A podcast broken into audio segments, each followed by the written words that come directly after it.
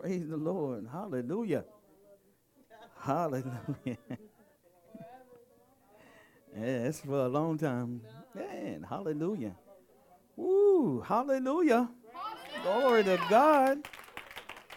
Mm, Saints of the Most High. All right. All right. We, we're, we're a little off a little bit here. Got some clapping, double clapping. Come on now. Got to get things together. Come on, y'all. Amen. Good time to be alive, ain't it? All right. We have an assignment tonight. It's to receive. Amen. Glory to God. Dear Heavenly Father, we bless you in this place. We give you glory. We honor you.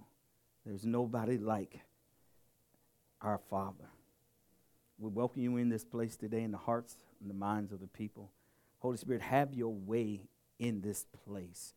Father, bring correction, reproof, Father. We know you say your word, it's always profitable, Father. Lord, it always has a dividend. It always comes back, Father. We thank you right now that it shall produce, Father, today in the hearts and the mind of the people, your davar, your word, Father. We honor you in this place. Welcome, Holy Spirit. We uh, bless you. Father, just fill us, Father, with that love, that joy, Father. That joy that doesn't come from the world, but the joy that comes from you, supernatural joy. So we bless you in this place. We honor you.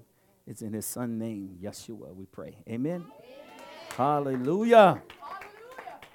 It shall not return void, but it shall accomplish yes. that which I sent it to. Ooh, worship something else.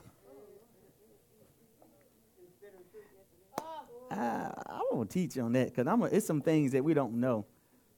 It's some things that we don't know about it, but I'm gonna teach on it. I'll give you a little. It'll be like a sidebar on Sunday. Hopefully, it'll be all right, so we can get some things. It's a, it's a few things that I think we're missing when it comes to worship. Mm, man, how's everybody doing? It's Friday night. I know what I used to be doing. I'm glad I'm doing this though. This is forever. My goodness. I thought I saw Renee here. Oh, everything all right? Oh, okay. Praise the Lord. Okay. That's my shepherd in me. I got to take an account. Everybody doing good? I mean, are y'all excited? I mean, it's Friday. Feeling good. Man. My son is coming down. He's on his way, and I get to see my grandkids. I'm happy. I'm excited. My God, man, he, get to get a feeling. Okay, all right, all right. Man, in the army, he get to get a feeling. I want him filled up till it overflows. Amen. He has an awesome anointing for prayer. Amen. Just got to bring it out. Amen. All right. Man. I think we need to grow in our love. it, it is always, you should be. Uh, first things first, though. First things first. First things first. I'm just going to make my connection with you. I might have to sit, come out in the crowd and sit by you, rock with you a little bit. Might have to rock with you. Get you, get you alive. Hey, Renee. Good to see you. All right. Amen. All right. All right. Good to see everybody. What's up, Sha? How you doing, Sha? Good to see you, man. All right. All right. Everybody healthy? Yes. All right. I know. My wife just got back from Vegas. You, Father. Man, she said that was something else. It's changed since I've been over anyway got worse. The Bible said things are going to get worse and worse. All right, so they cleaning out the swamp. People don't know what I'm talking about here. You know? They draining it, they're cleaning it out. Okay. come on, y'all. Y'all represent the kingdom. Not the Democrat or Republican Party or Independent. You represent the kingdom. We can't win. anyway, you need some identification? All right, okay. Well, and it's funny that you, you said that. Uh, I'm not sure if I'm. It's a funny way to say that, though. It's, uh, we just came out of that um, Tu BiShvat. That is the um, inspection of the trees, of the fruit. You still should be inspecting your fruit. Amen. That's what you're supposed to be doing, producing fruit. Oh man, we not okay. All right, you. I mean, are we excited? Man, is there a spirit of slumber in the house? that a little fun. So we need to be inspecting uh, our fruit. Do you have any fruit? Are you producing any fruit? You know, it's a, I think it's in Deuteronomy, I'm not sure if it's 12, 20, but it even tells you at times of war, do not destroy the trees that produce fruit because you're going to need to eat. Mm. This is it's so important. Okay. All right. Rocket, Minister, can you go to Proverbs? This is just something prior to we start going to growing our love, since we're talking about fruit. Just something real quick here. Make a couple of scriptures. Uh, Proverbs 27 18. You got New King James? I think you got both of those up on there New King James and Amplified. Go ahead, do it. Do it. Whoever keeps the fig tree will eat its fruit. So he who waits on his master will be honored. Mm. These are important things for us to look at. Whoso, whosoever keeps the fig tree will eat its fruit. He who waits on his master will be honored. You got to do something. Okay? He who keeps, tend to, cultivates, guard. Go ahead, read it in the Amplified. Whoever tends the fig tree shall eat its fruit. So he who patiently and faithfully guards and heeds his master shall be honored. Okay. Key words that we're going to talk about master. We're going to talk about, oh, what's this? Uh, February, y'all Okay, we're going to talk about slavery. I'm going to talk a little bit about that.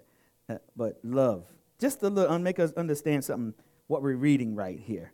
Um, so you need to tend to this tree. You need to tend to it, and it needs to be cultivated. Your faith. You need to keep it. Amen. Protect it.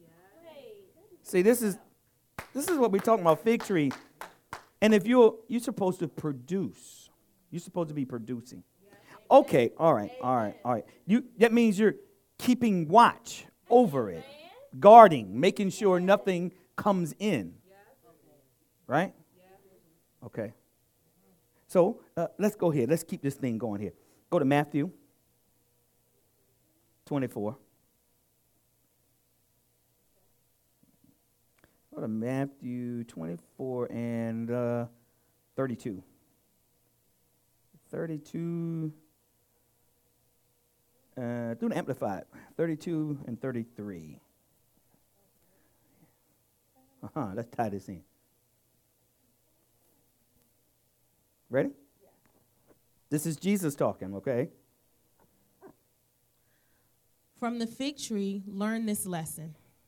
As soon as its young shoots become soft and tender, and it puts out its leaves, you know of a surety that summer is near.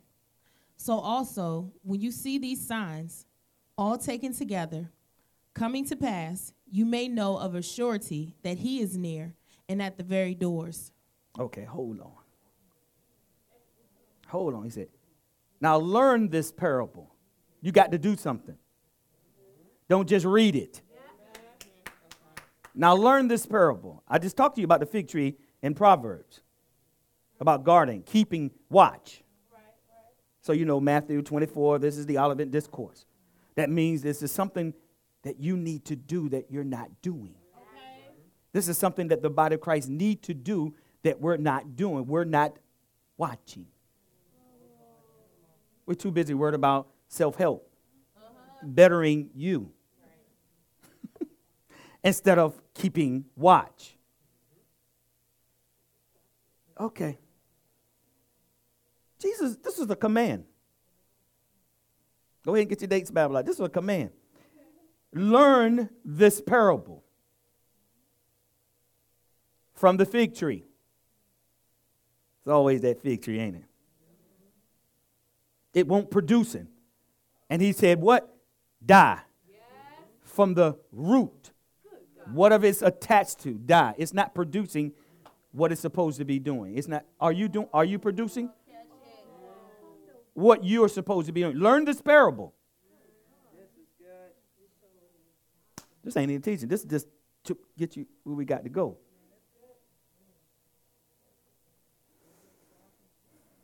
See, okay, drop down to 42. Same, same chapter. Go to 42 and 44. Watch therefore. Oh, here we go again. He's telling you to do something. Watch. Give okay. strict attention. Mm. Be cautious and active. For you do not know in what kind of a day, whether a near or remote one, your Lord is coming. Uh-uh. You also must be ready, therefore, for the Son of Man is coming at an hour when you do not expect him. This is why it's important. I'm talking about inspecting your fruit because you don't know when he's coming. But you're not keeping watch over your fruit. Is, see, this is what happened in the body of Christ. They keep teaching us all these things. And your job is to stay on watch for your Lord, that he's coming. No, we distracted by all these other things. What's happening? What's going? What's in the dossier? What all these things that are going on, and we're not keeping watch. And he said, "I need you to pay attention to this parable." But you're so consumed with relationships. You're so consumed with your situation. You're not keeping watch. You're not. You're not. You're not. Oh, your fruit needs to be inspected. This is why he's telling you to watch because when he comes, you don't know when he's coming, but you need to be ready. Amen. See, nobody's, te- pastor's not teaching this. They're too busy teaching you about you and developing you. And we're leaving out him. I told you, this gospel is about a king and his kingdom. See, if you understand that, you won't allow the erroneous teaching to come in. Because we don't know what the real gospel is. One of your jobs is to produce fruit. Real simple.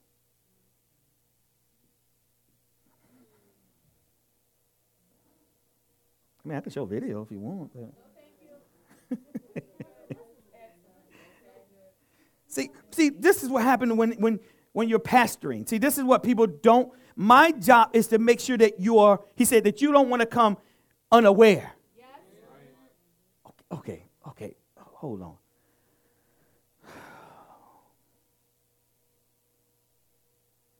Okay. Let's read that again. Let's, in the Amplified, and, and I said 42 and 4 through 44. Okay? Let's, let's, let's, let's re examine.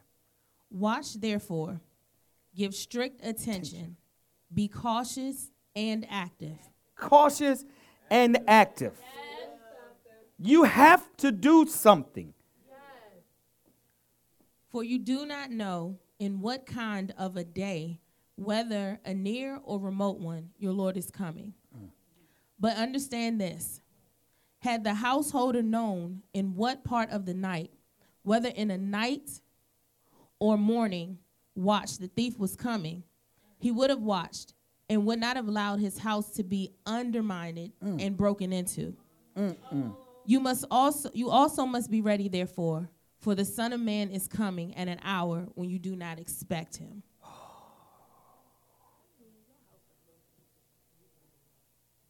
I didn't know I, I was supposed to forgive. I didn't know I was supposed to be a good steward over the resources that you gave me.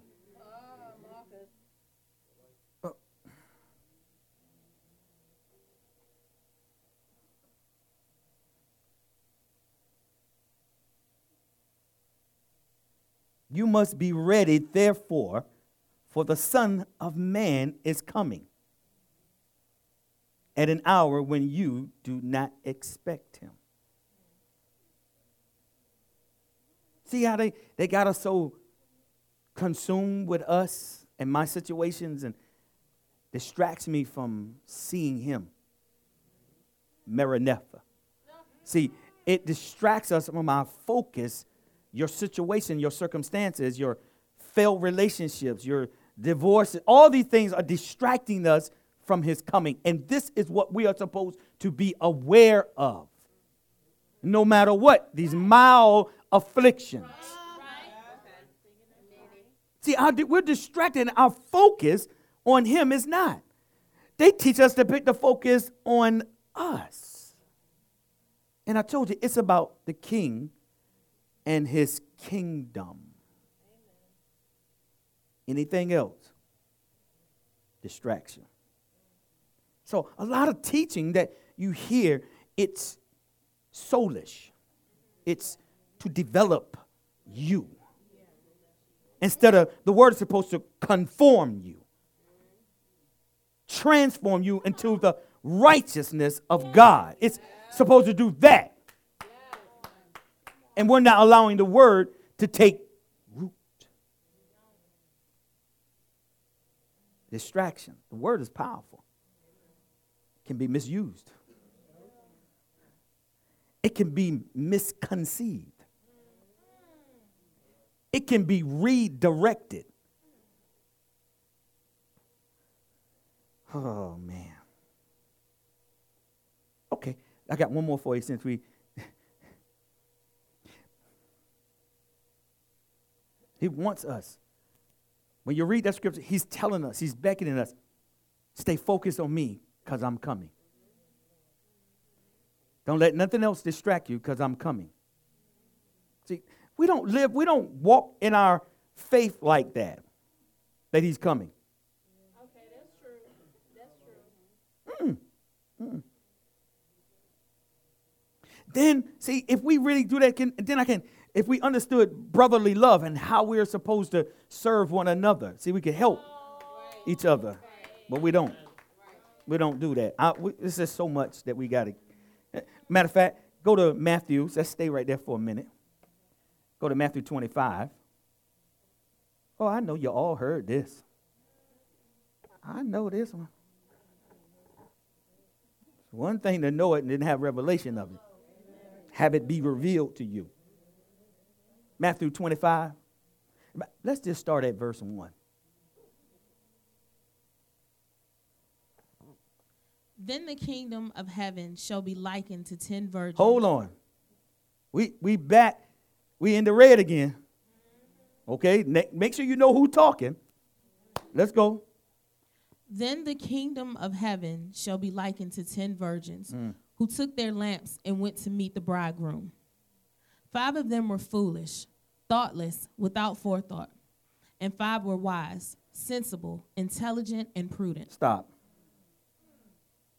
Five were foolish.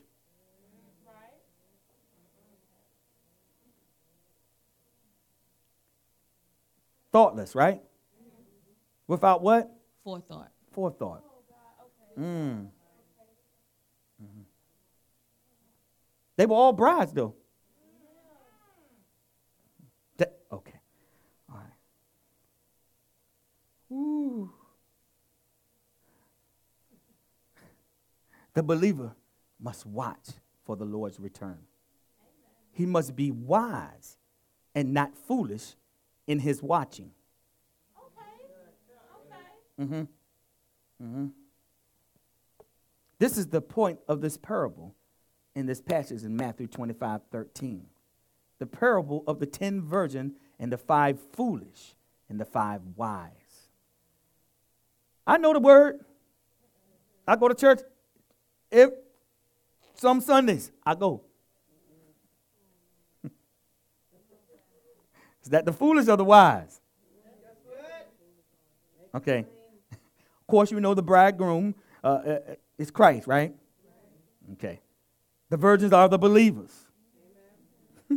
All professors of, uh, of religion. Okay, listen to this. The first five virgins are genuine believers. See, that's a key word in this thing genuine.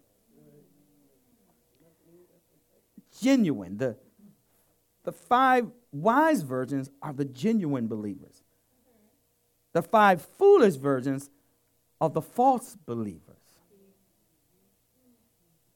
Those who have a false profession. Okay. The lamps, of course, represents the lives. That is the testimony, the witness, the heart, and the profession of the virgins. Profession believers, the lamp. Okay, all right. The oil is the provision of righteousness, the supply of the Holy Spirit, that is, to fill the lamps, their lives, of the profession or the professing believers. Just need some fresh oil.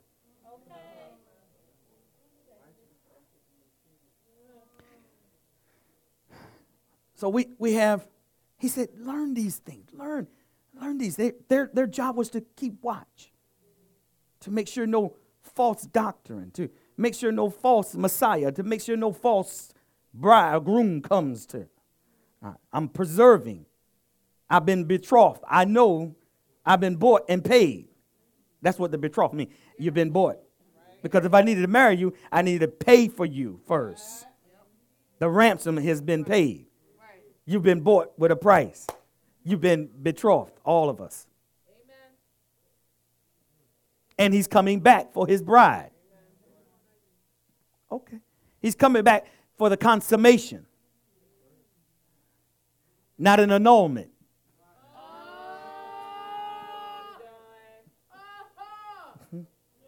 You do that when you don't have a witness. Wow. You annul his works. Okay.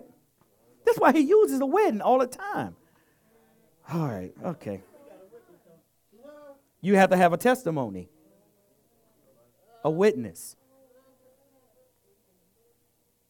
See, the real testimony is that you kept the faith, that you endured, that you persevered, that you stood and you was vigilant. See, that's the real testimony.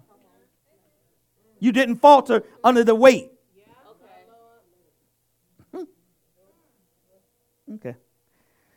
I guess now we're ready to grow our love. I mean, it is a disservice to preach and preach and preach and never prepare you. For that day that he comes. And he's looking for a bride that's spotless, wrinkle free, no blemishes. But if I keep just teaching you about your situation that you just seem to never get out of, never have victory over, never have a consciousness of your righteousness in God, still in condemnation. See, this, this, this doesn't prepare you for that day. My job is, a, is to prepare you for his coming. And that don't mean I need to tickle you and make you feel good.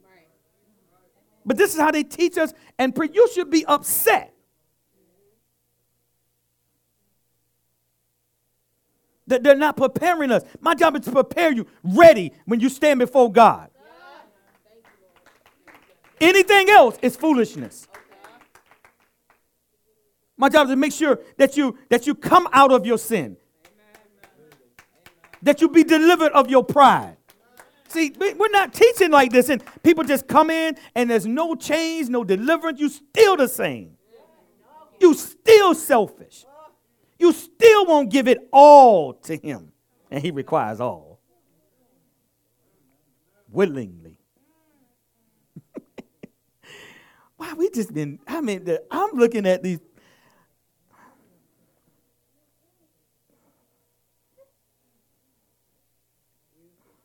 Pastor's job is to make sure you stay on the path.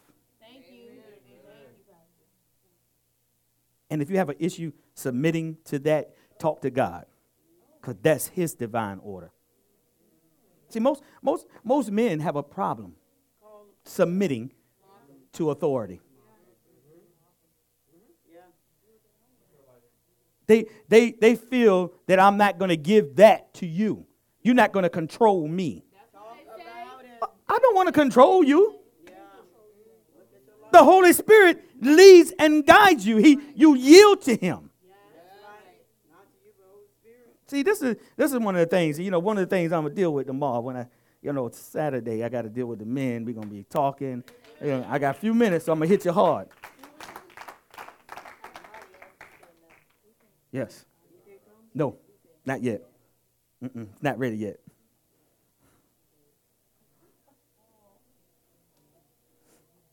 So this right here gonna parlay into Sunday teaching. Okay. Amen. Be here. Uh, I don't know what that word is funny to me though. Parlay. gonna lead you. Jesus parlayed. No, he didn't. no, he didn't do that. But he builds upon precept upon precept. So what you're learning today has to be a stepping stool to the next thing that we're going to talk about. There's only one story. What happens is we're so undeveloped. We're so spiritually undeveloped. And then, you know, I was talking to the bishop, they, uh, the apostle, excuse me, and they want me to identify first with their carnality. They've been dealing with their carnality too long. And I'm not going to deal with their carnality because that's not who you are. You know how to deal with that. I need to deal with that spirit man. That's what I shepherd. I don't shepherd the, the flesh, I don't shepherd the carnality, I shepherd the spirit man. Because the spirit man, that's the one's going to get the new, incorruptible suit. Doesn't matter. I'm not going to identify to you with your flesh. That's right. Just be led of the Spirit. Amen. That's the best thing. Everything. I got one, two claps. Amen. And don't be afraid to inspect your fruit. If it's bruised, it's bruised. You know, you know when you, you got that little bad spot on the apple and you cut just enough, deep enough, you can get that thing out. You can't tell that it was damaged. That's you too. You got to cut just a little deeper. You're prideful. Let me cut a little deeper and get that out of you.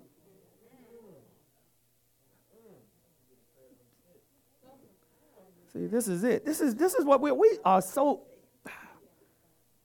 Man. I mean, is there any real pastors? I'm sure they are. I'm sure they are. I'm sure they are.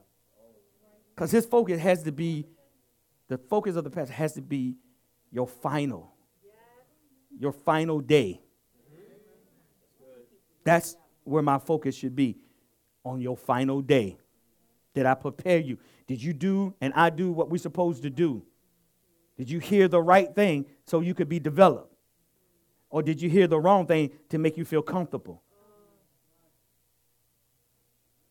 You're supposed to come here to feel comfortable. You're supposed to come here to be changed. Conform into the word of the living God. That's what you're supposed to be. Mm. I'm sorry. yeah. Anyway. Y'all learn something? Yes, See, you if you hear the word and it don't convict you, okay. yeah. well, it should convict you. It should convict you that I need to be better. I need to be prepared. Speak that thing again, Pastor, because I'm not producing that part. I'm too far from the vine. I need to be closer. The closer I am to the vine, the more fruit I can produce. Tell me I'm wrong. See, this is what we won't do. Woo! I'm coming up short. What's wrong with me? Have you ever asked yourself, what's wrong with me? Hold on. How come I can't see what they see? How come I'm blind in this area? Mm, you got to have a talk with yourself. How come I'm hearing all this word, yet I'm still the same? Oh my good. Paul said, It's me. See, this is what I'm saying. We take this word and we, we, we just be doing what we want to do with it instead of allowing it to be, con- it is supposed to conform you into the very image of God. It's supposed to. Man, nobody's, no, there's no truth. It seems like there's no truth in the truth. Seems like it's, it's hard to find the, the truth. How come I'm the same? How come? How come I have no desire? How come my conversation is still the same?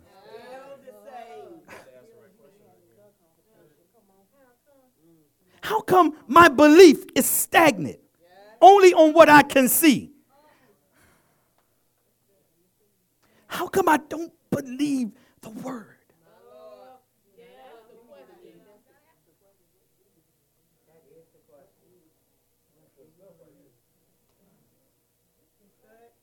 Just, I mean, can I take a drink?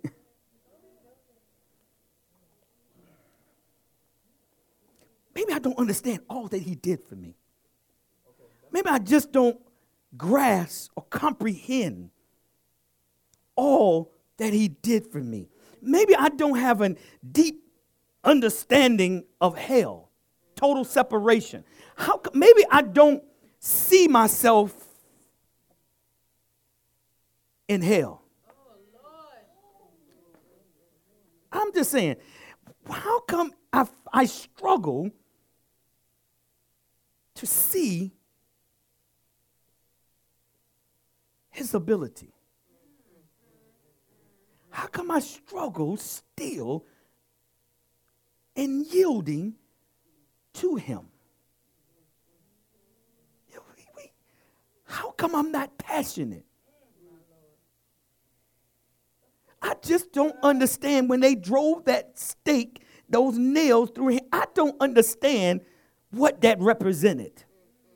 I don't understand when they took that cat o' nine tails and whipped me all the night long, and my I mean my organs were exposed, and I still won't bow my knees to him. How come I don't understand that? How come I, I don't have feelings toward that?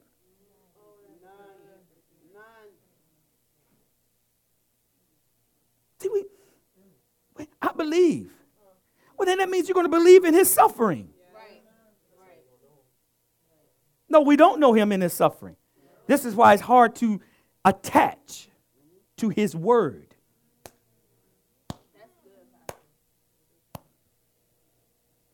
You've been conformed into his word.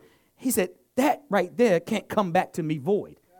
You I'm going to send my devar, my word, to do what it's supposed to do. It's called salvation. Amen. And it shall accomplish that what I sent it to do. That's what reconciliation is. I'm coming back. I'm going to be reconciled. Uh, when I come back, will I find faith? Or will I find houses, cars, and helicopters and jets? And I mean, is that that's not what he's coming back for. But they teach you that because if you don't have those things, you're not righteous. You don't have faith. You don't have faith. Yeah, they do. That's how I've been. That's how I was taught. You going, you might go to hell if you don't produce those things. Weeping and gnashing of teeth. That's what perversion of scripture.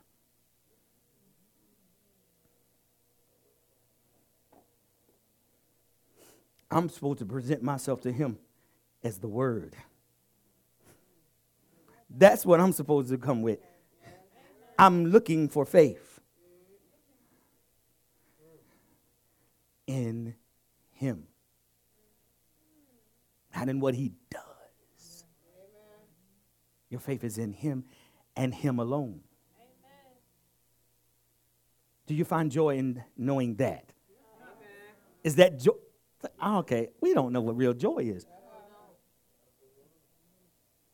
Joy is supernatural. Joy is from God. Okay. Now, y'all talking about the world joy because that means it, it, it means you have stuff. That's that's not joy. Okay. All right. Okay. Ooh. Okay, maybe we can get in here. Y'all like, Pastor, you need some, give me some scripture. I did. I did give you some. Let's find some more. Let's find some more. Ah.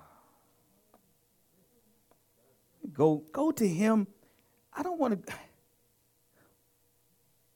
I'm telling you, our, our shepherds are, are, are, leading. The Bible says that uh, many of them are going to lead y'all astray and then leave you, abandon you, and then abandon you. If you call to be a shepherd, you better know. You, be, you better know you call for it. You better know. It is. Just to care. To really care. He mean he really trusts you with a gift. With him.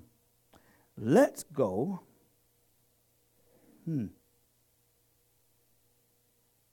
Okay, I'm gonna do this first. I'm gonna kind of work backwards, if y'all don't mind. Can I do that? All right. Go to Philippians.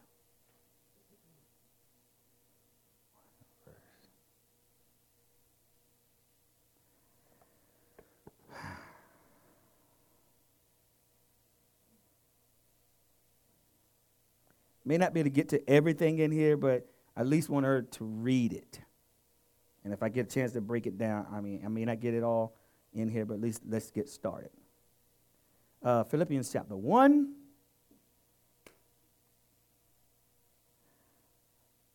And start at, matter of fact, we're going to do 1 through 10. Can we do that?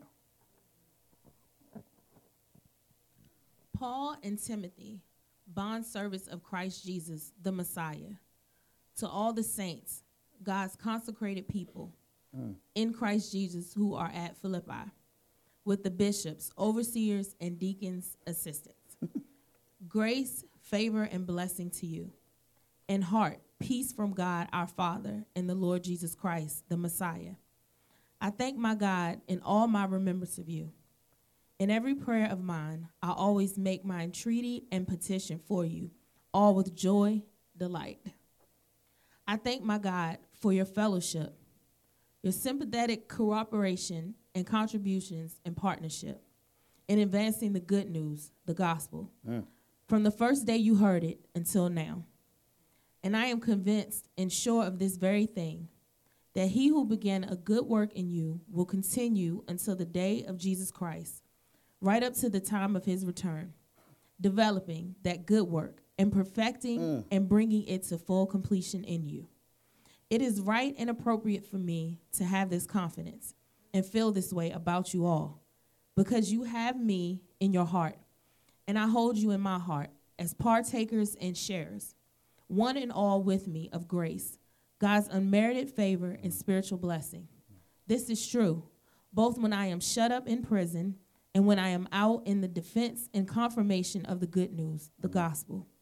For God is my witness, how I long for and pursue you all with love, in the tender mercy of Christ Jesus himself.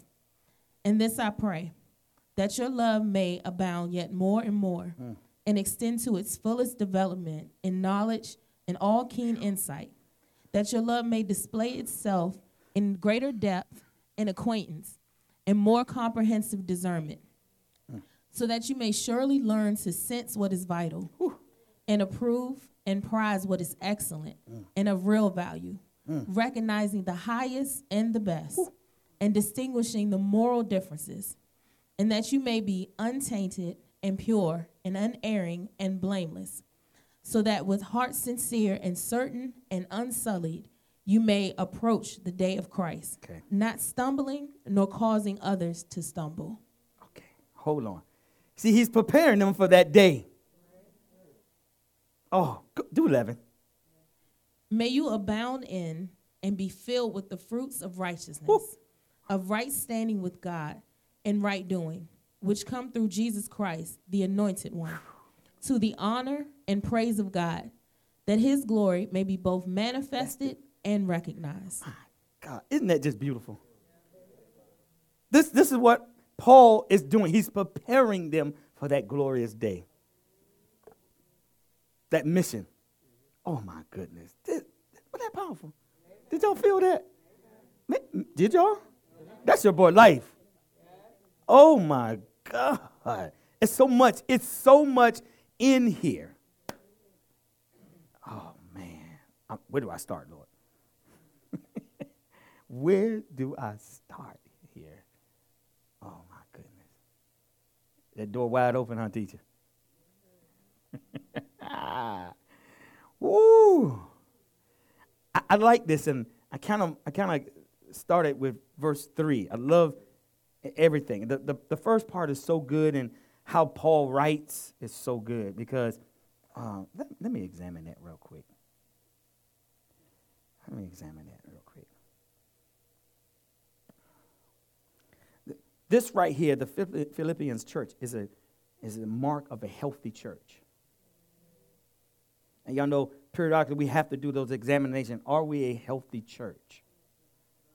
That means, are you healthy? Okay. All right. All right. This is kind of an unusual greeting there um, when you first read that.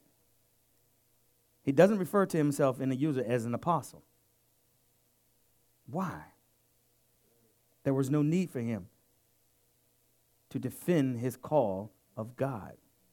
His relationship with the church at Philippi was just what it should be a relationship founded and rooted in Christ Jesus.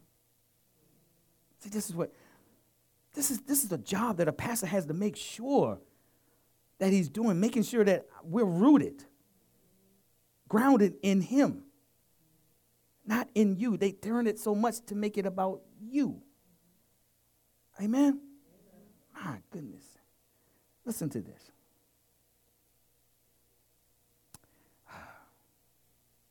Paul really cared for them. A healthy church. Uh oh, with peaches. Minister. Check this. This is so good. I'm just kind of moving here. A healthy church disciplines young people. Mm-hmm. Paul and Timothy see a father, what you see them, you see a father and a son in the faith the adult and the younger person together. There was a deep affection that bound Paul and Timothy together. The affection found its root and purpose in the mission of the Lord Jesus Christ. Paul contributed the wisdom and experience, and Timothy the hope and vibrant energy of the youth. It should be, I want you to note something right here uh, that the adult Paul is mentioned first. The adult always holds the premier responsibility and privilege of taking hold of the young,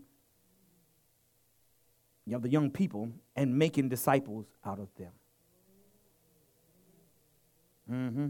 I told y'all, Hitler and a couple other folks, Mussolini, said, if I could get your young people, if I could just find the song, the melody, I have the whole nation just by the young people. If I could just get them. Mm-hmm. See, we got work to do. We, we're, we're doing all these other things here. We, we got the example right in front of us. Mm-hmm. Get ready, youth. Amen. That means you have to be attached to an older person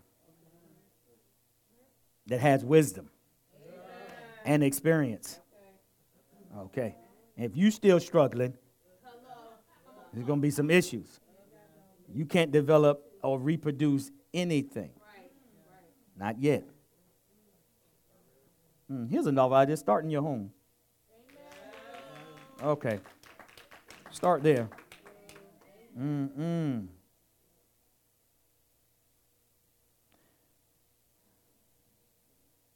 This was the command of the Lord's great commission.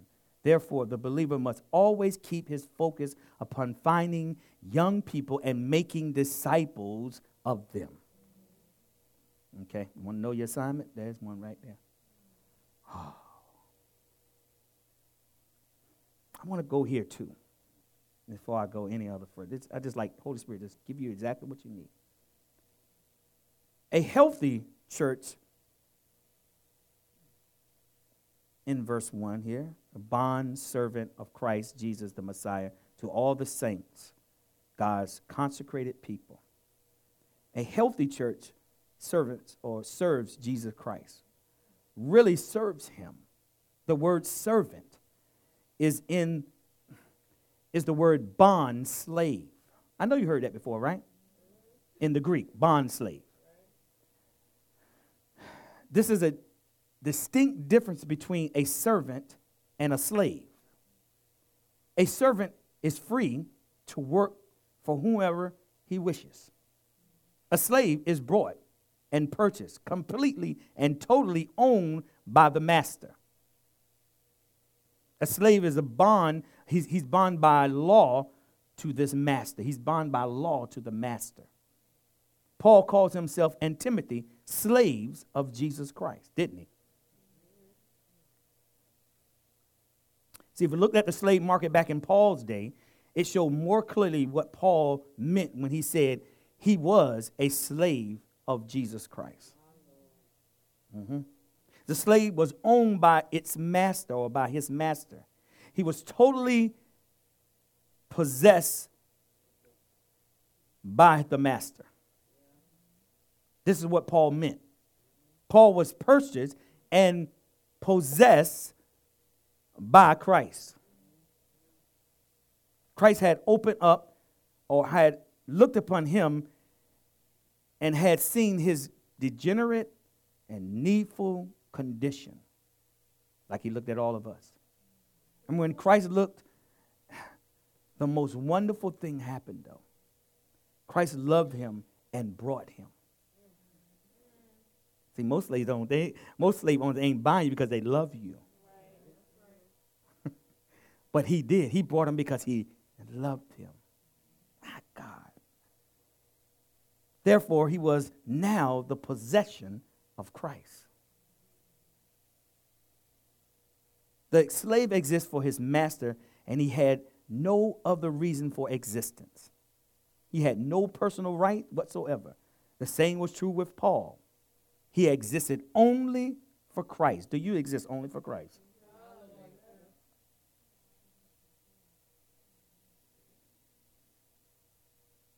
His rights were the rights of only Christ. Okay, I'm going to say it again. His rights were the rights of Christ only. What about me? What I want to do? The slave earned or served his master and had and he existed only for the purpose to serve. Paul said, I'm a, I'm a bond servant. I'm a slave to Christ. My only existence, my only existence now and purpose is to serve him.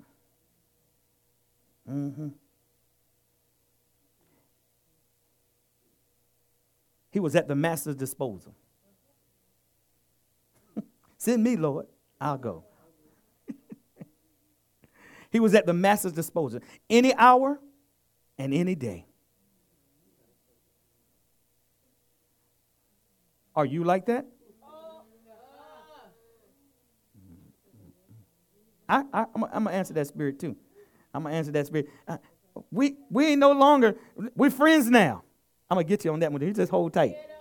We're no longer slaves. We're no longer servants. We're friends now. I'm going to get you. I'm going to show you something.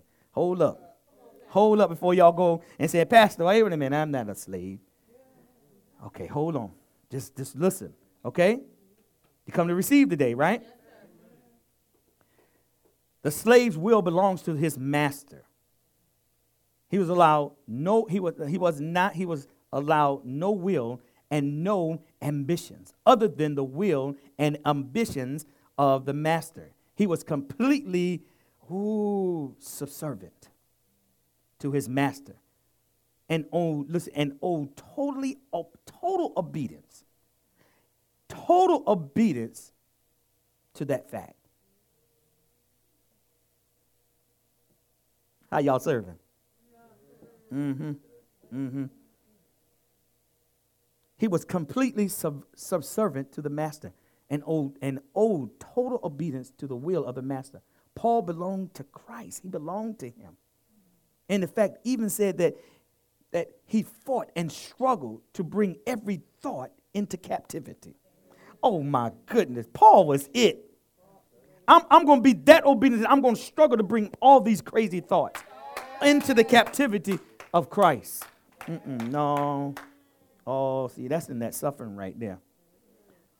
Ooh, struggle to bring every thought into captivity to the obedience of Christ.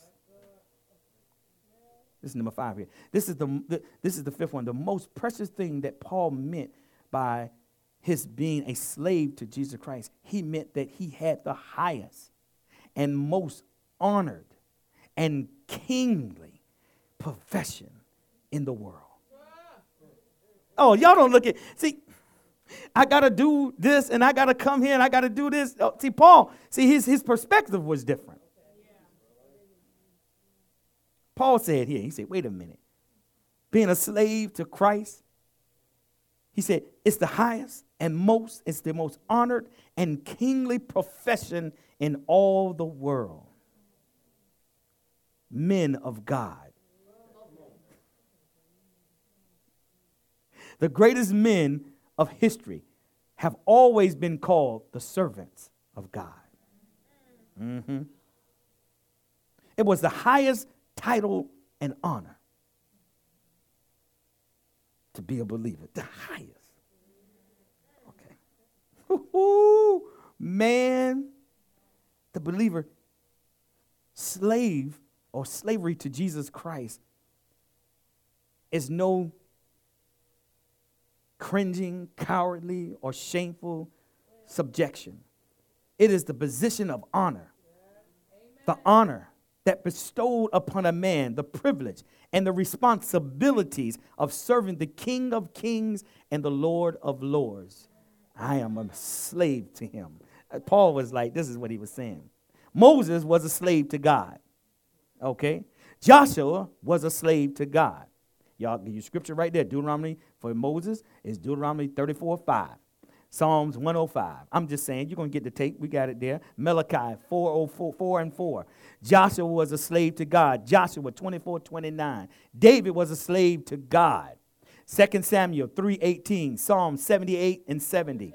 Paul was a slave to Christ. Romans 1 1. Philip, uh, Philip, um, the Philip, um, Philippians 1 1 and Titus 1 1. James was a slave to God, James 1 1. Jude was a slave to God, Jude 1. The prophets were the slaves of God, Amos 3 7, Jeremiah 7 25. I'm just saying, Christ, believers, are all said to be slaves of Christ. Mm-mm. What you fighting? Okay. Let, let me answer that one thing because I know we keep, we keep, I'm not a slave. He called me friend. Ain't that what he said? It did, right? It did. Okay. All right. Okay. All right. Hold on. I'm almost done. Hold on. Go to with me, minister.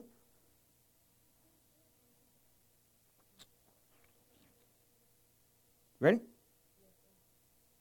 Go to John 15.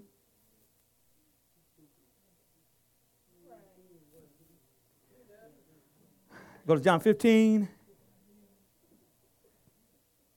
Go to John 15, 12. Again, this is in the red. This is my commandment. Hold on. Which version you got? Yeah, yeah. You got New King James? Amplified. You want to go New King Uh, James? Do, do, uh, yeah, do New King James.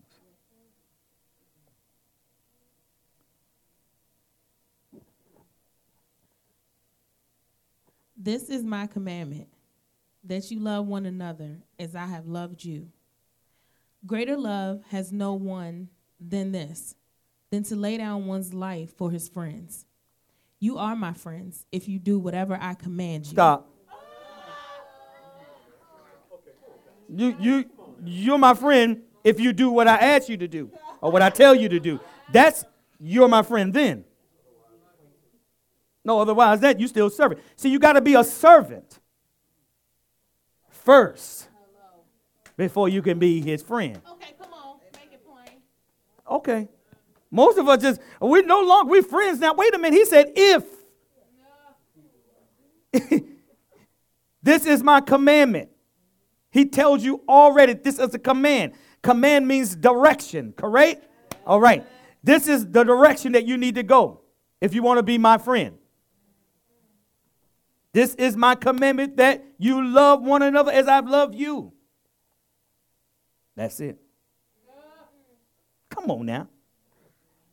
No longer do I call you servants. Okay. Come on now. Let, let's, let's take it back to the top. We might have missed that again. Come on, let's go here. This is my commandment that you love one another as I have loved you. Greater love has no one than this, than to lay down one's life for his friends. You are my friends mm. if you do whatever I command you. If you do whatever I command you, you are my friends. He said, Keep my commandments. Then you're my friend. That's a criteria to be his friend. You you still how you gonna jump from servant to friend and you you're not faithful? I can't trust you with the treasures of the kingdom.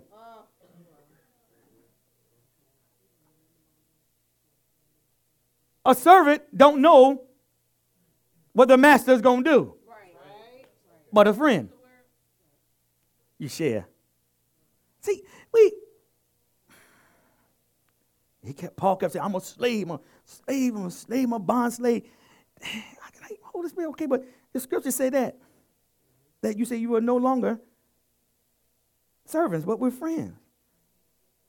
Then keep reading. If you keep my commandments, then we can be friends. Woo! Okay. You want to finish that out? Start at the top. Start at the top again. Number 12, verse 12. This is my commandment that you love one another as I have loved you. Go to 17, all the way. Go ahead. Greater love has no one than this, than to lay down one's life for his friends. You are my friends if you do whatever I command you.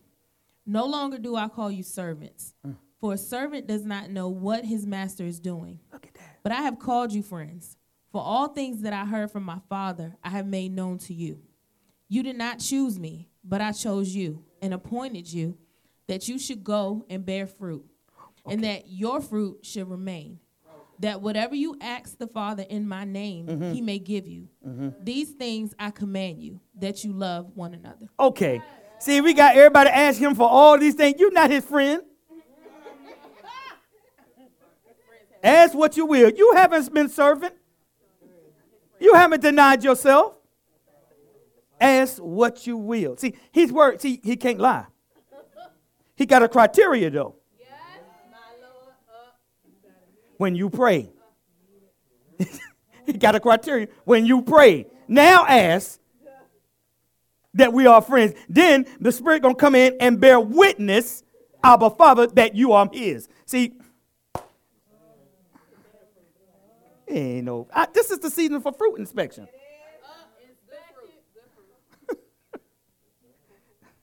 Renee, it's good. That's what I'm trying to tell you, man. We got to get this thing right.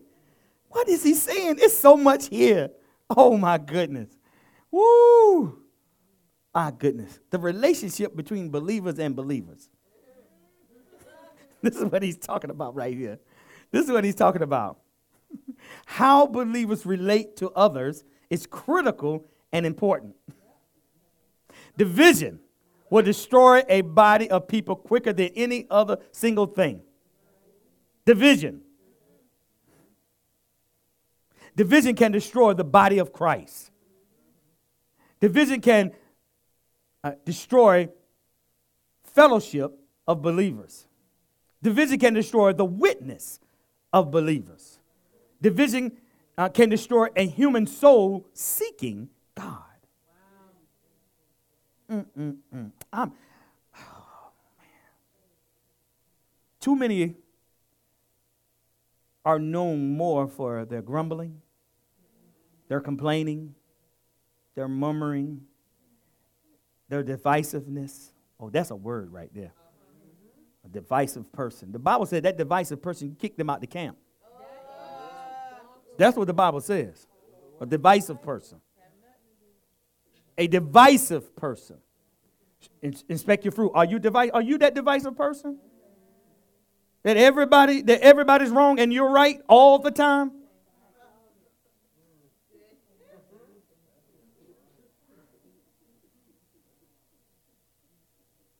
A stop clock is right twice a day, right? Okay, I know you heard that one.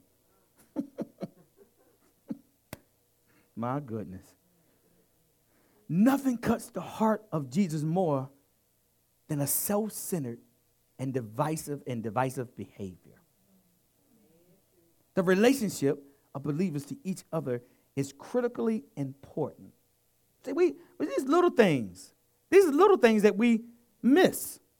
How we treat one another. That's what he was telling you in here. Okay. Ah, almost finished. I'm gonna teach you with some stuff because I got I got one one more thing in here. I, I didn't get okay, hold on.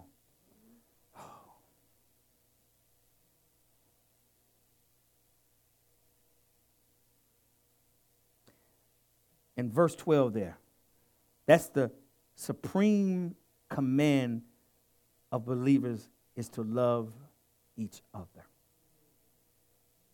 They are to love one another just as Jesus has loved them. Do you understand how much he loved you? Because if I did, I would treat you and understand why you do what you do. And I would be more patient with you.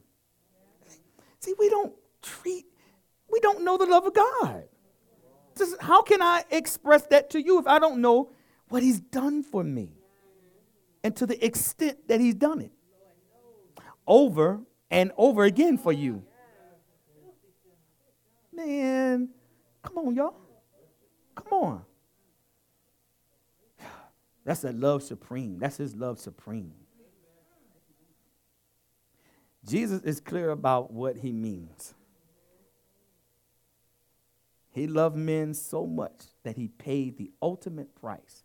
He died and sacrificed his life for men. So when you get saved, do you have that understanding? That when you did Romans 10 9, you really understood.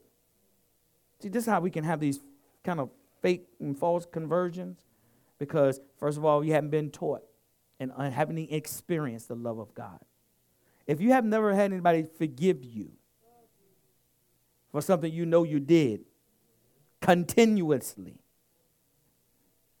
see, we, we haven't experienced, how many of y'all experienced the love of God?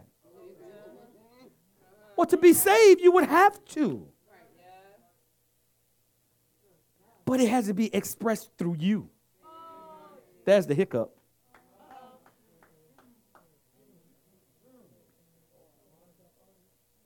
You get to show forth Christ to your brother and sister.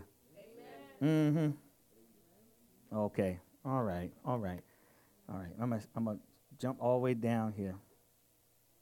Yeah, I'm gonna jump all the way down here. Hold on a second here. Oh, let me go right here. Uh, oh yeah. I'm gonna go jump right back in Philippians. Philippi.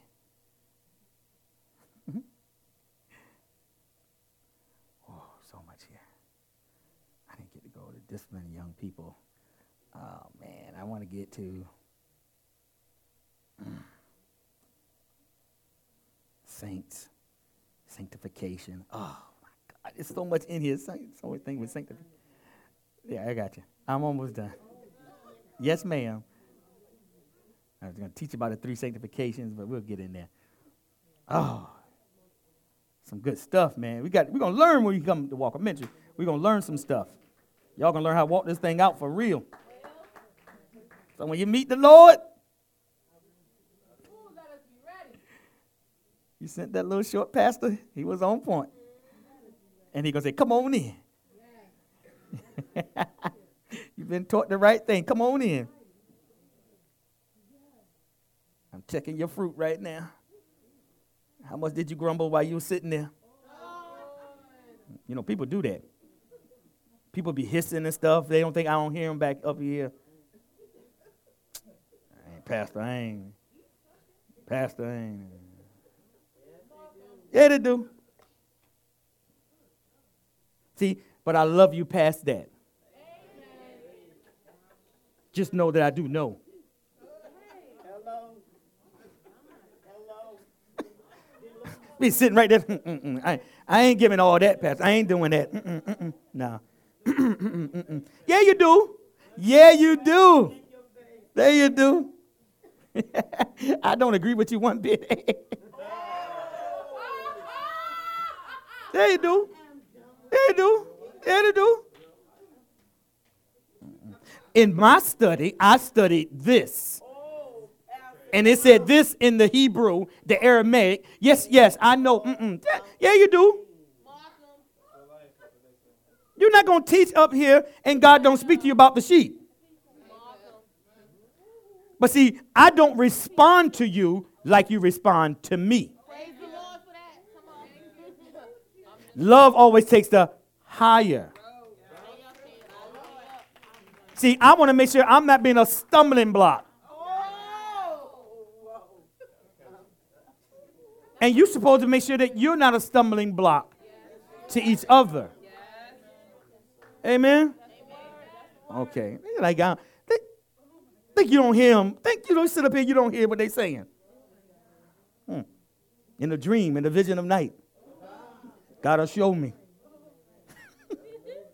oh, y'all think I'm joking? See, what's funny, teacher, they sitting there be like, dang, that was me. Was real. It was real. You don't agree with everything I say. That's okay. What I'm gonna help you with that. What I'm gonna help you with is what you should be saying is that I don't understand that. Holy Spirit, show me what my pastor is really saying. Help me to understand. If your pastor, see, it's a way to respond when you don't understand something. The worst thing you can do is sit here and don't want to be here. That's right. And then you put a rift in the atmosphere. And then you got to pass it down. Like, no, I can check that in the spirit, in love. See, but we don't.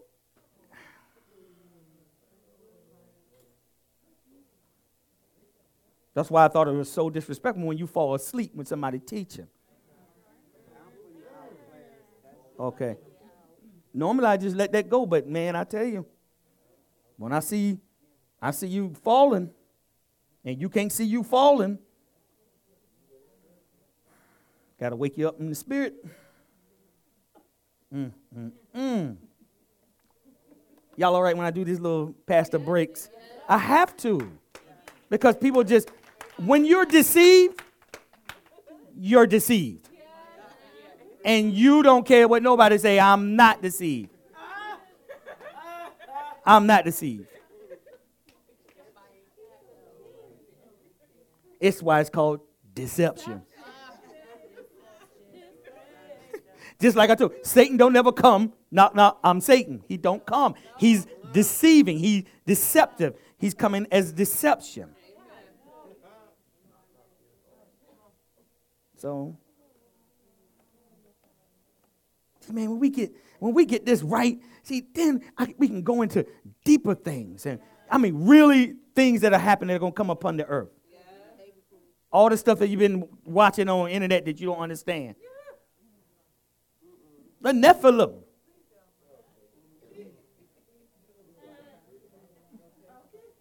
Don't don't don't jump ahead. Don't jump ahead. But you're supposed to know these things.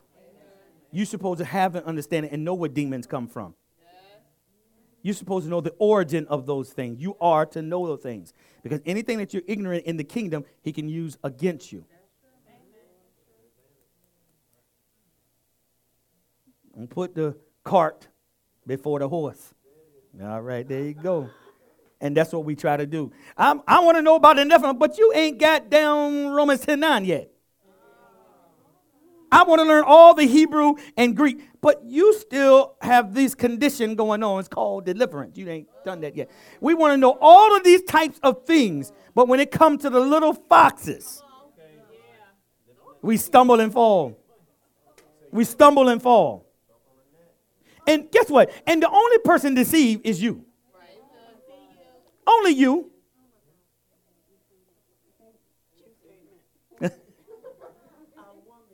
we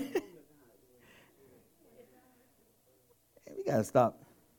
And it's a time and for those things, and you should know these things. We, we are to know those things, but you need to have it in the right perspective, CERN, and all these things that's going on with transhumanism, all these types of things that's going to help. And the thing the enemy trying to get y'all to hear it and take that mark and everything. It don't just come out here take it. No, it's a gradual progression. It's a nulling down of your consciousness and keeping you blind. And then most pastors don't even go in these areas and don't understand that. They don't do that, so but they're scared. Well, you should be scared if you're going to teach them wrong. Let somebody come in there who do know. Because you are required to know. He's counting on you not knowing. He's counting on us not knowing. He don't want you understand what transhumanism is and all these type of things, AI, and how you already been inundated in it with your smartphones and everything. No, what's going to really be scary is 5G. Oh, Pastor, yeah, yeah, because the chemtrails that are in the air.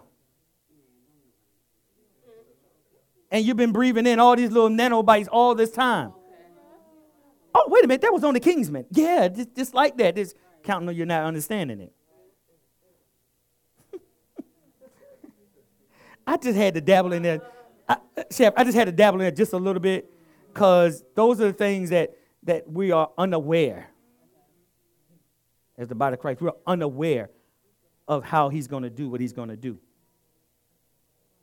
And you need to be taught in the right way. You need to have somebody who understands so you don't go off on your own.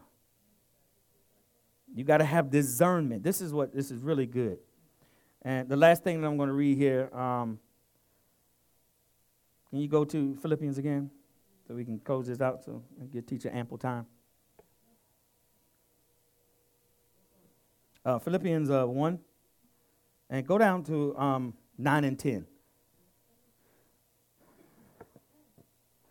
And this I pray, that your love may abound yet more and more, mm. and extend to its fullest development in knowledge and all keen insight, that your love may display itself in greater depth of mm. acquaintance and more comprehensive discernment, so that you may surely learn to sense what is vital, mm. and approve what and approve and prize what is excellent and of real value, recognizing the highest and the best, and distinguishing the moral differences, and that you may be untainted and pure and unerring and blameless, mm-hmm. so that with heart sincere and certain and unsullied you may approach the day of Christ, not stumbling Whew. nor causing others to stumble. My God. See, going always going back to that day that you've been unaware of. The day that Christ is coming. I'm got to prepare you. Woo, that means your, the, your love and your discernment's got to be sharpened. All right, all right. This is some good teaching right here. Glory to God.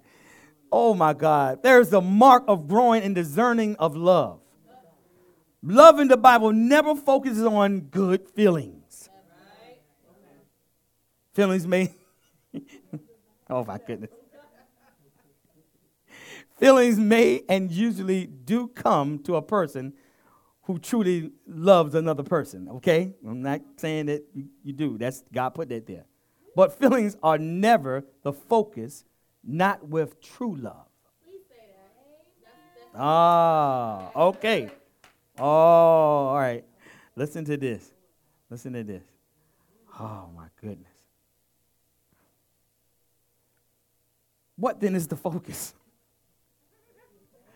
Oh, check this out. The focus of love is knowledge. Mm, mm, mm. That's what it said in the word. That you grow. Okay, they didn't hear that. They, Whoa, listen to this. Check this out. The focus of love is knowledge. If you truly love someone, you want to know that person. Oh, in fact, amen. You want to know all you can about that person. Mm-mm. The force of love is judgment. Hmm. The word means intelligence or discernment. If you truly love someone, we not only want to know a person, but we want to learn all we can about that person. We want to gather all the intelligence and facts possible and discern them so that we can please that person. I'm studying you because I want to please you. I'm learning you because my objective is to please you. I love you. See, this is what, oh my good. oh my God. Am I going too deep? Good. Maybe a couple of people said, didn't say nothing. All right. if you truly love someone, you want to know that person.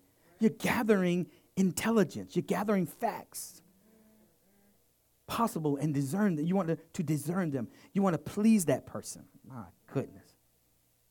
Paul here, I love Paul. Paul is just it. Paul wants the believer, believers' love to grow more and more. We need to know more and more about Christ and each other.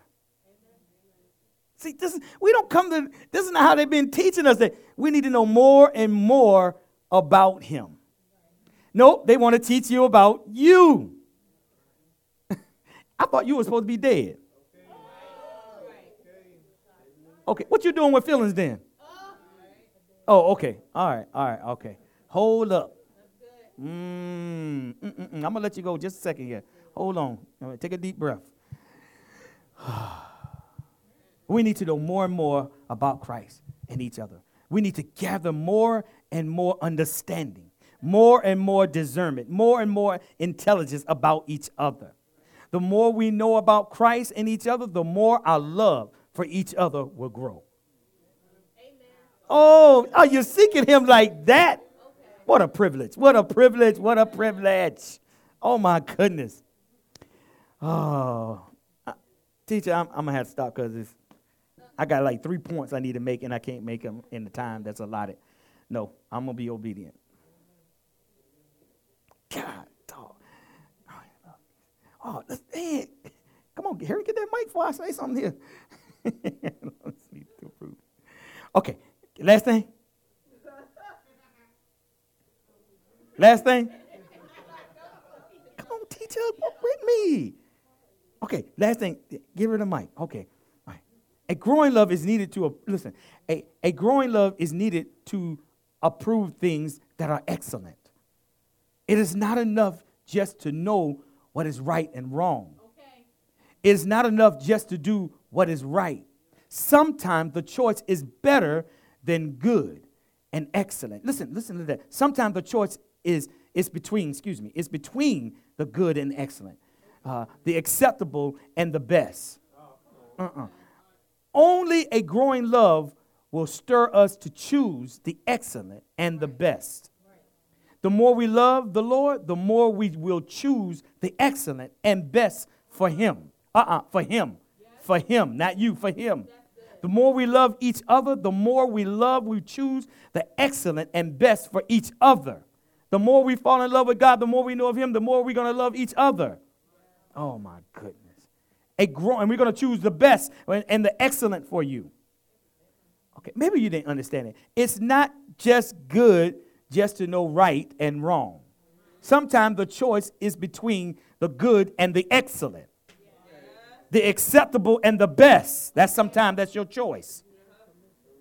And that husband, I don't want the acceptable, I want the best. Mm-hmm, mm-hmm, mm-hmm. Till you grow in your love, you'll be able to discern. That's the key. Because love allows you to see. That's it. That's it. I'm, I'm to stop. she give me that look. Y'all got that? Sometimes it ain't, you, you're to have to, see, and then, oh, you gotta, and you should be known for an excellent spirit. Not a good spirit. You should be known for an excellent spirit. When you love, it allows you to discern what is excellent and what is good, what is acceptable and what's best. Come on. Love allows you to see, to discern. Mm, mm, mm. My goodness, I'm closing the book because she she just got home. I want to stay in good grace with her. It is. That's the excellent way. Most excellent. Most excellent. Most excellent. Hey, teacher. Hi, Pastor.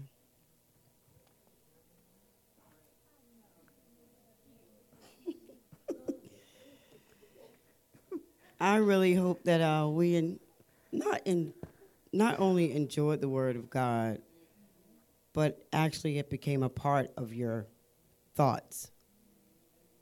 So, which means now that is part of your mind. Mm-hmm. That's my prayer, is that what you've heard thus far is now part of your own thoughts. Because if not, you're not going to live it out. Um, that's why a lot of times we, we, we sit here and we hear the man, but we don't hear the creator through the man. If we would be honest, I'm not even going to go through that, but uh, if we would be honest, uh, a lot of times we just hear the man, pastor, and not hear the creator through the man. And when you're not hearing the creator through the man, you can't grow. And thus, some of our life remains the same.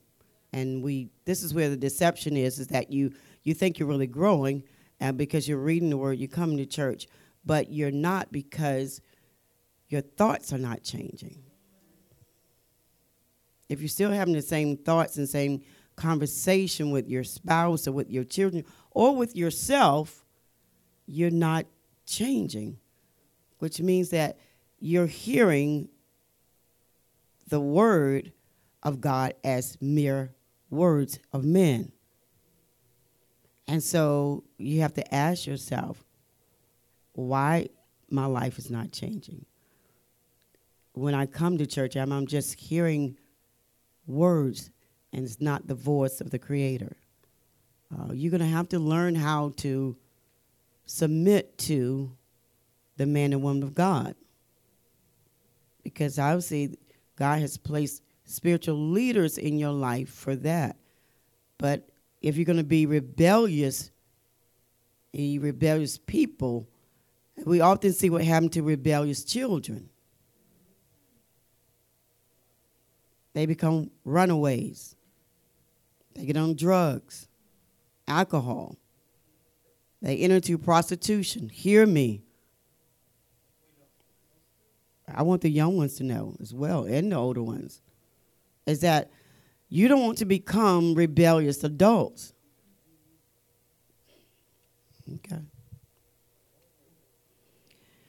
If we would just revisit very quickly, I'll try to do this in about seven minutes because uh, it's historical fact and it's a proven fact. After you have listened to any information a certain amount of time, you time out.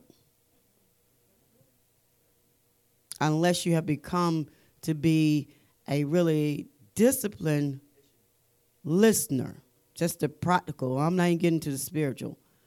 To you have to learn to listen. And if you haven't learned and continue to learn to practice to listen, again you stop learning. And just just a natural part of how we process a certain percentage of information. So you have listened for about maybe an hour and a half. You probably only obtain of that maybe 10%.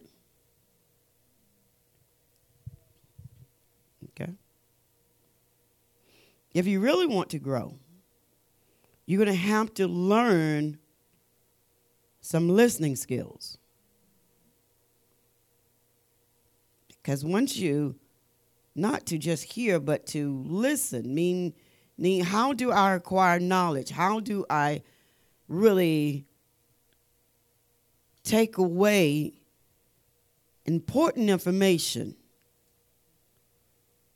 What God is saying, not the in between talks, but what God is really saying to us. Because if not, again, uh, give you a prime example.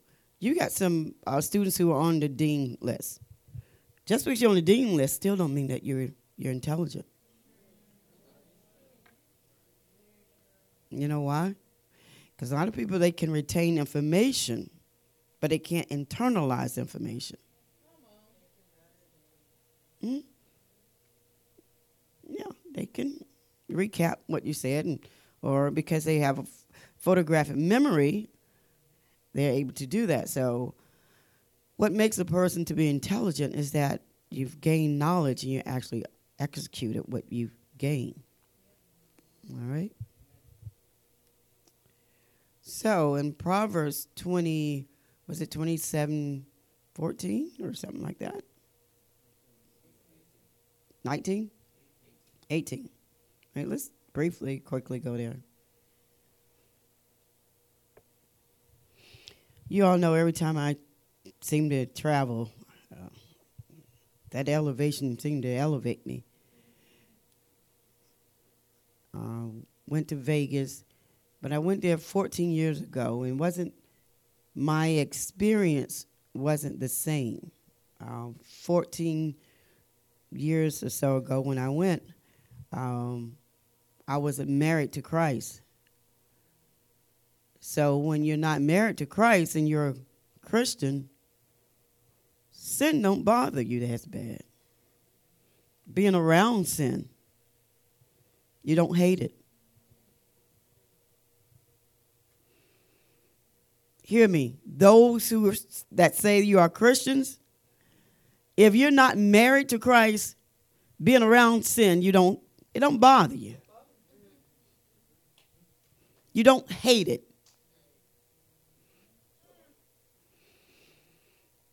I went this time, and I'm telling you, I hate sin. Hate it so much I kept saying, I hate Vegas. I kept, it wasn't Vegas. It was a heightened awareness of sin. And uh, I went for the job training, um, I mean, why do you have to have a meeting in Vegas? Business meeting in Vegas for two days. Um, and when I say hate, that's just mildly putting it. I mean, I was hating it. Um, not just about how people were carrying themselves, but the fact that even when I was there, I felt as though I was not free. I, was, you know, beyond all the smoke everywhere. I mean, they smoking everywhere. I, don't, I, don't, I mean, it's just life. I'm like, these people not gonna live long. I mean, everybody's smoking. They, they have dress. They not dressed at all, and it's just they got the kids there, the kids with them, and all these places they going. It's legal to smoke weed, so I'm like, I'm. Then I'm making myself a target. I'm just coughing and choking. Oh my God! Somebody got weed.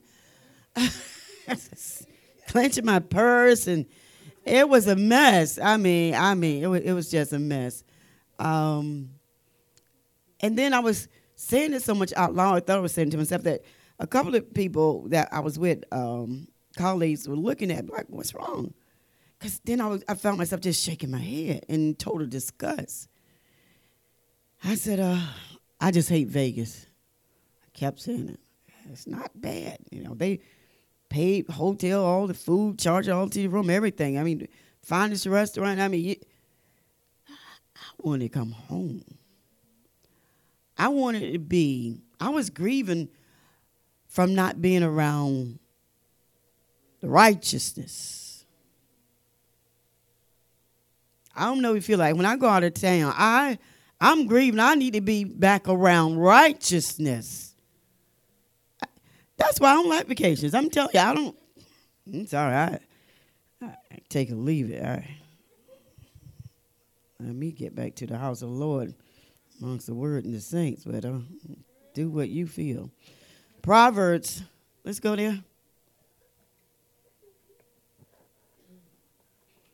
Oh, I did witness to someone, so let me tell you that real quick. So I had a 24 year old. Yeah, Pastor, you you didn't leave me with much time.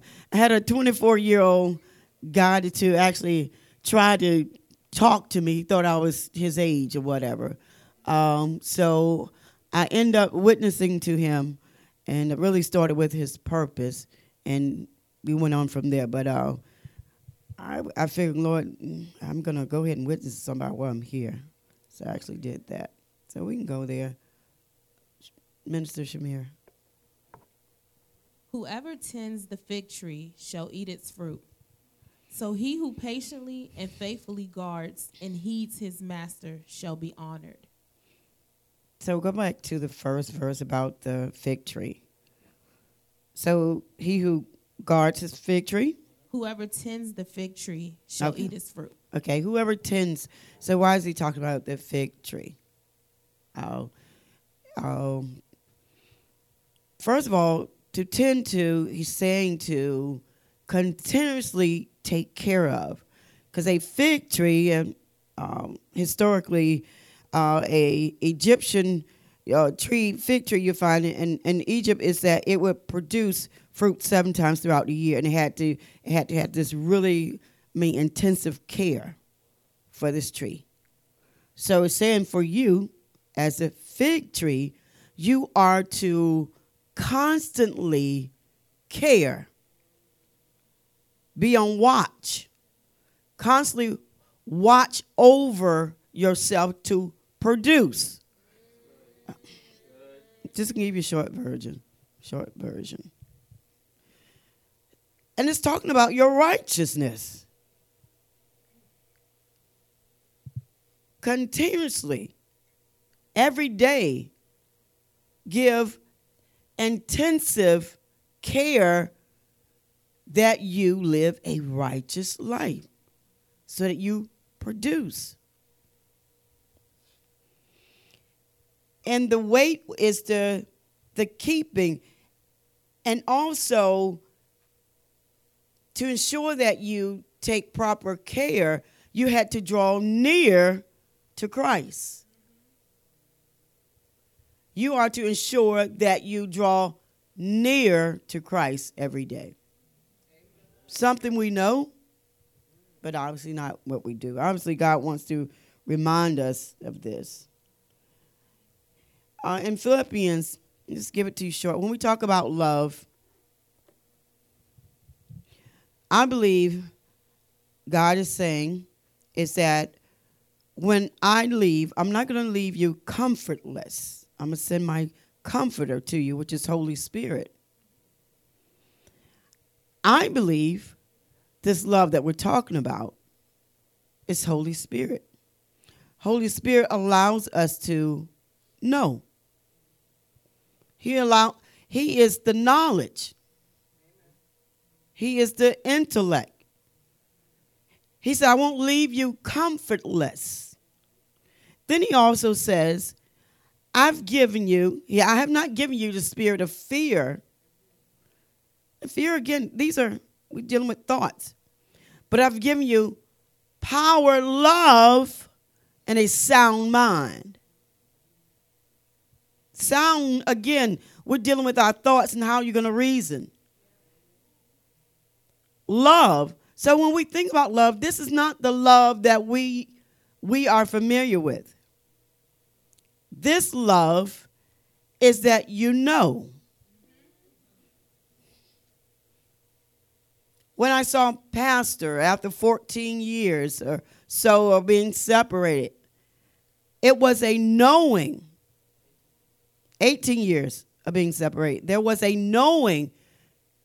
And this is Holy Spirit which is love, because he causes you to know and have insight of things that you don't know of.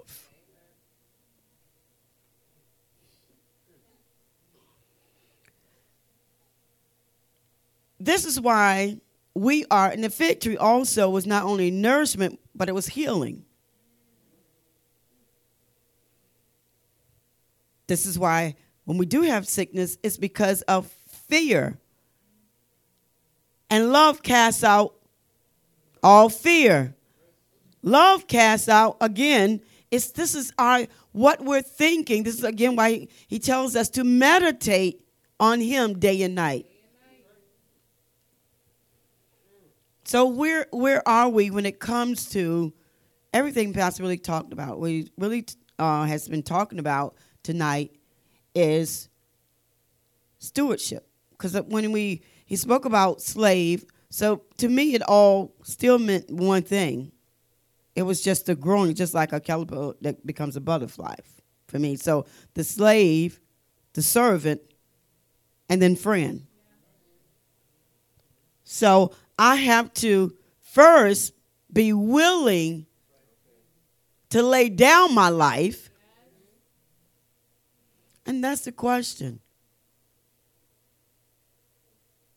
Have you laid down your life? And then once I'm willing to lay down my life, then I'm a servant. And servant means I have no exposal time for myself.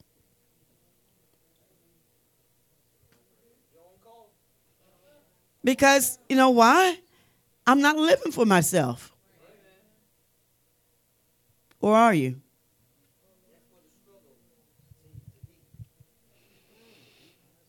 So if you want your life to actually really match the word,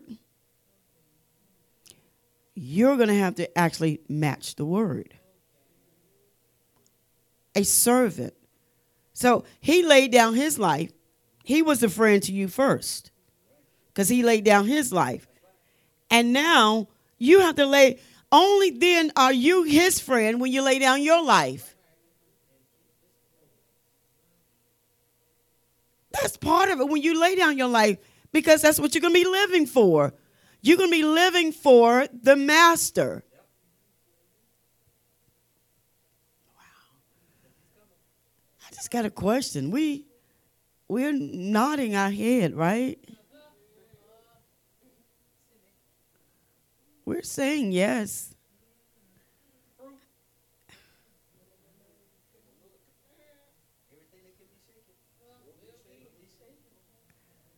We're nodding our heads. I'll just give you a few seconds.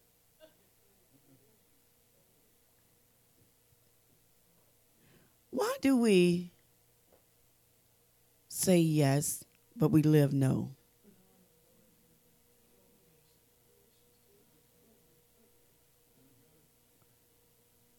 Why do we say yes, Greg, but we live no?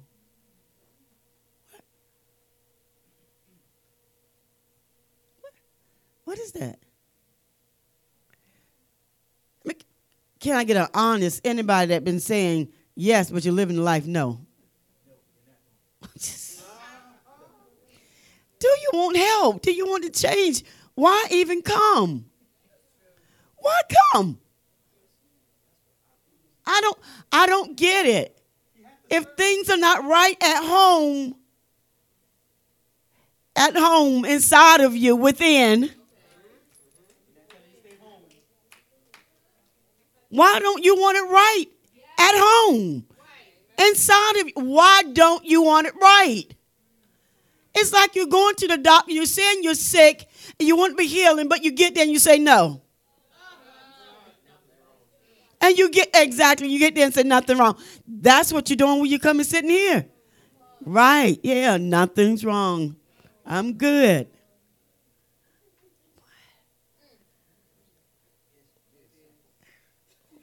This all about?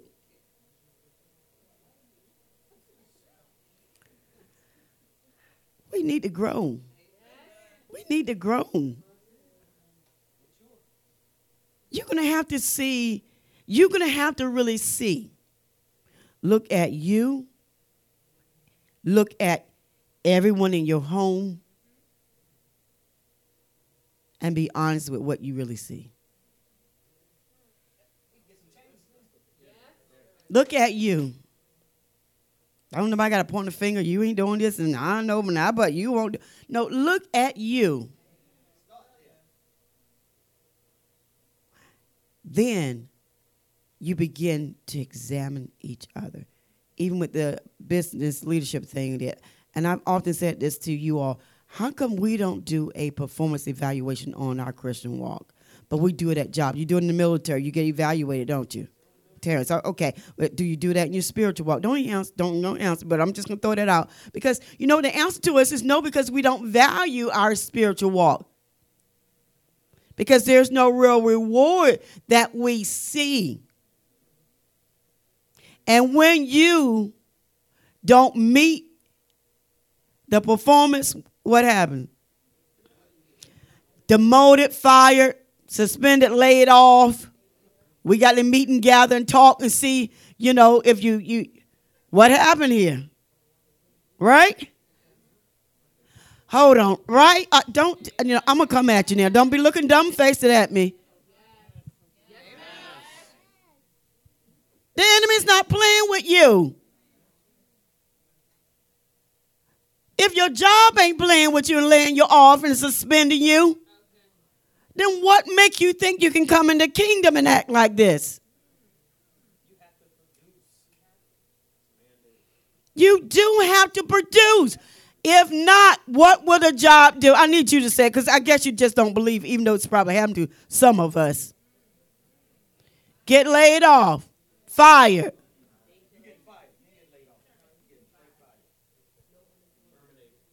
Some people, you you yeah, older you, you have a it's a grievance. You got to go. It's almost like a trial. You you are suspended for a while until they meet to discuss.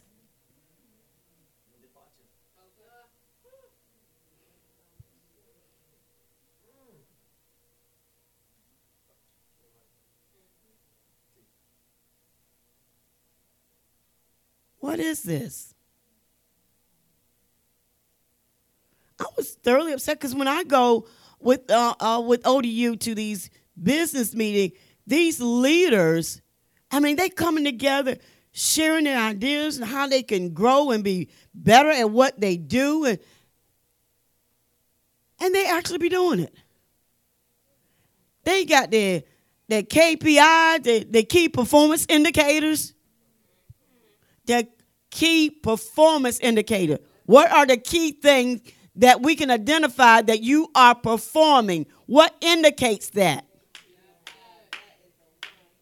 What indicates that with you? What are some key things about your performance in the kingdom of God that we could point to?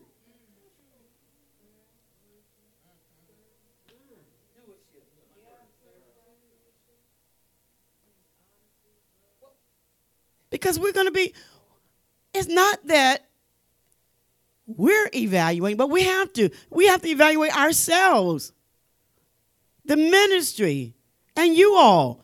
We have to, to see if we're progressing and growing, are we pleasing God?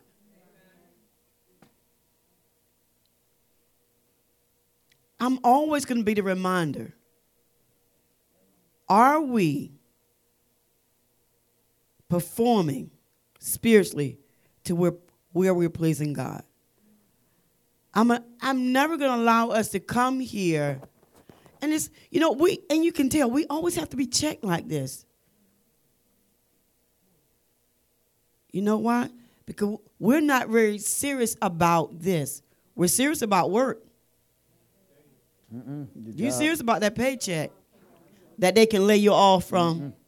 Fear. You're real serious about that. Mm-hmm. You're serious about status. Mm-hmm. You're serious about a little title.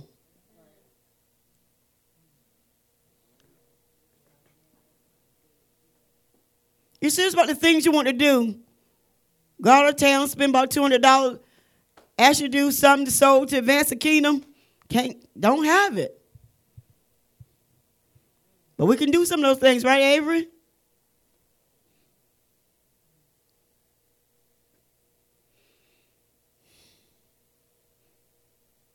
Hal, thank you for praying. I've started very deeply in my book, Hard Word for Hard Life. And it starts in this ministry first.